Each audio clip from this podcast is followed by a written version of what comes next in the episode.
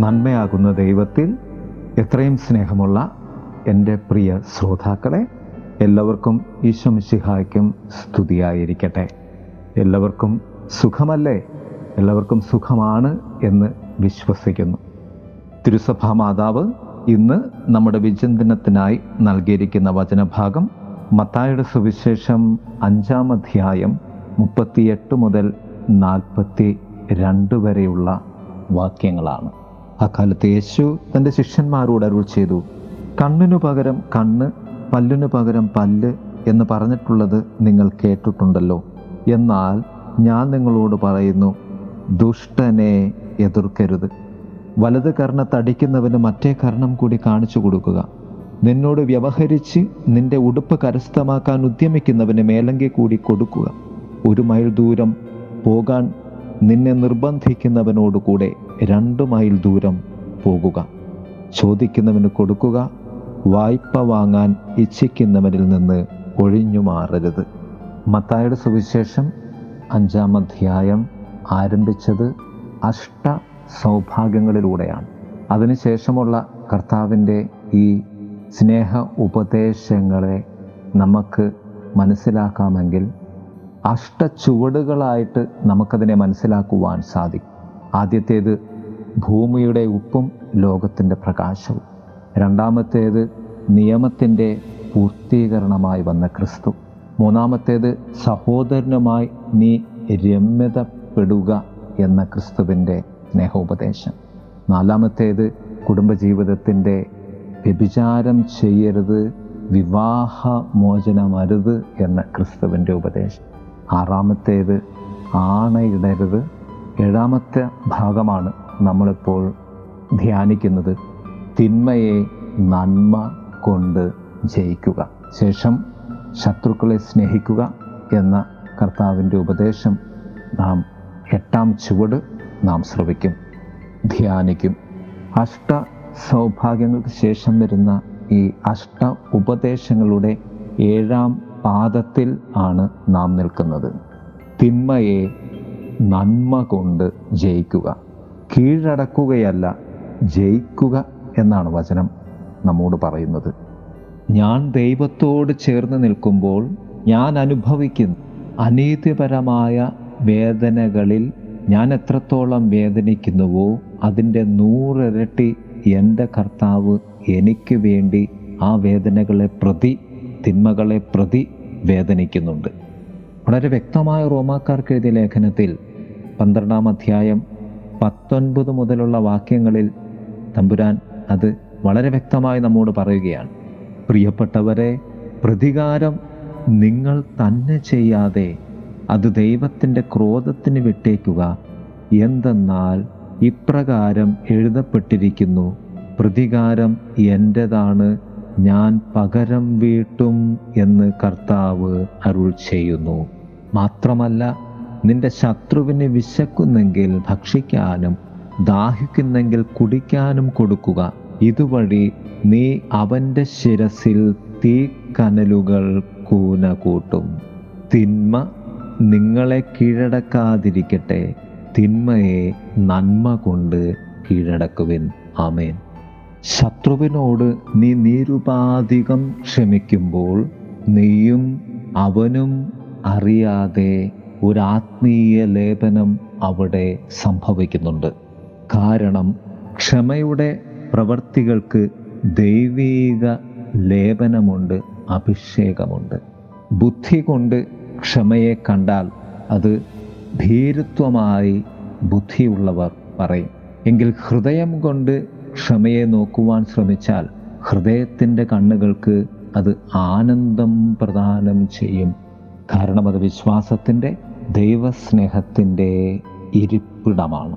മുപ്പത്തിയേഴാം സങ്കീർത്തനം നാലാം വാക്യം വളരെ വ്യക്തമായി നമ്മോട് പറഞ്ഞു തരും. കർത്താവിൽ ആനന്ദിക്കുക അവിടുന്ന് നിന്റെ ആവശ്യങ്ങൾ സാധിച്ചു തരും.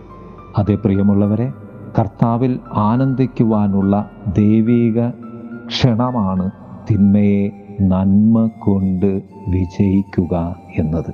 എല്ലാവർക്കും ദൈവീക ക്ഷമയുടെ ഒരു നല്ല ദിവസം ആശംസിക്കുന്നു. ആമേ നാഥാ എന്നിൽ കനിയേണം. കൃപയാലെന്നിൽ നിറയണം. വാഴ്ത്തും എന്നും നിന്നാമം സ്തോത്രം എന്നും സവിധേ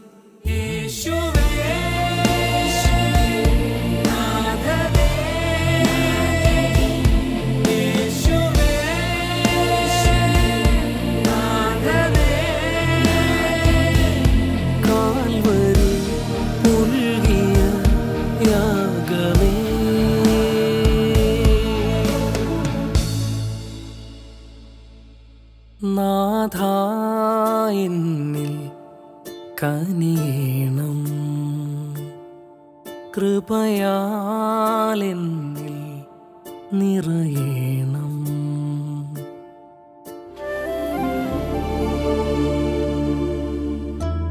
ക്രൂശിതിൽ ജീവനാൽ എന്റെ രക്ഷയായി മാറി.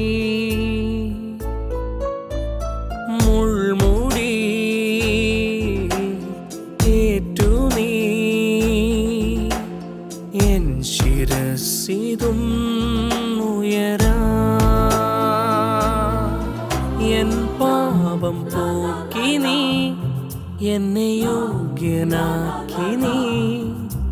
സന്നിധി അണയുവാൻ അലിവു കാട്ടി നീ.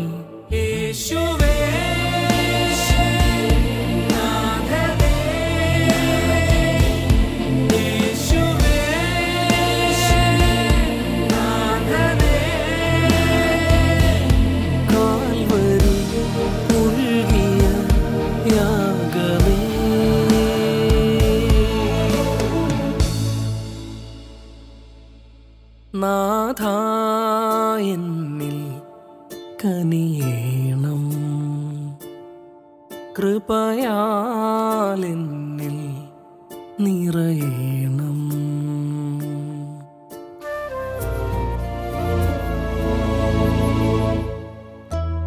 വാനിലും ഭൂവിലും മഹിമയാർന്നവൻ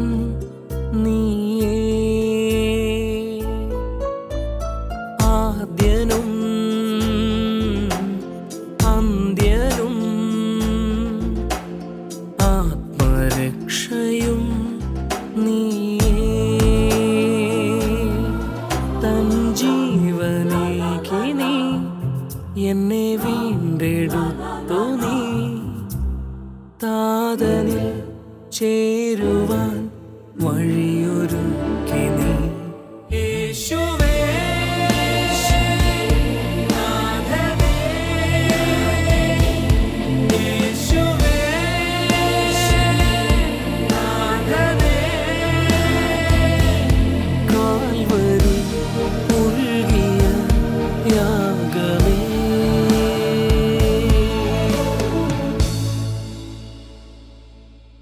നാഥായെന്നിൽ കനിയണം. കൃപയാലെന്നിൽ നിറയണം. വാഴ്ത്തും എന്നും നിന്നാമം സ്തോത്രം എന്നും നിൻ സവിധേ. യേശു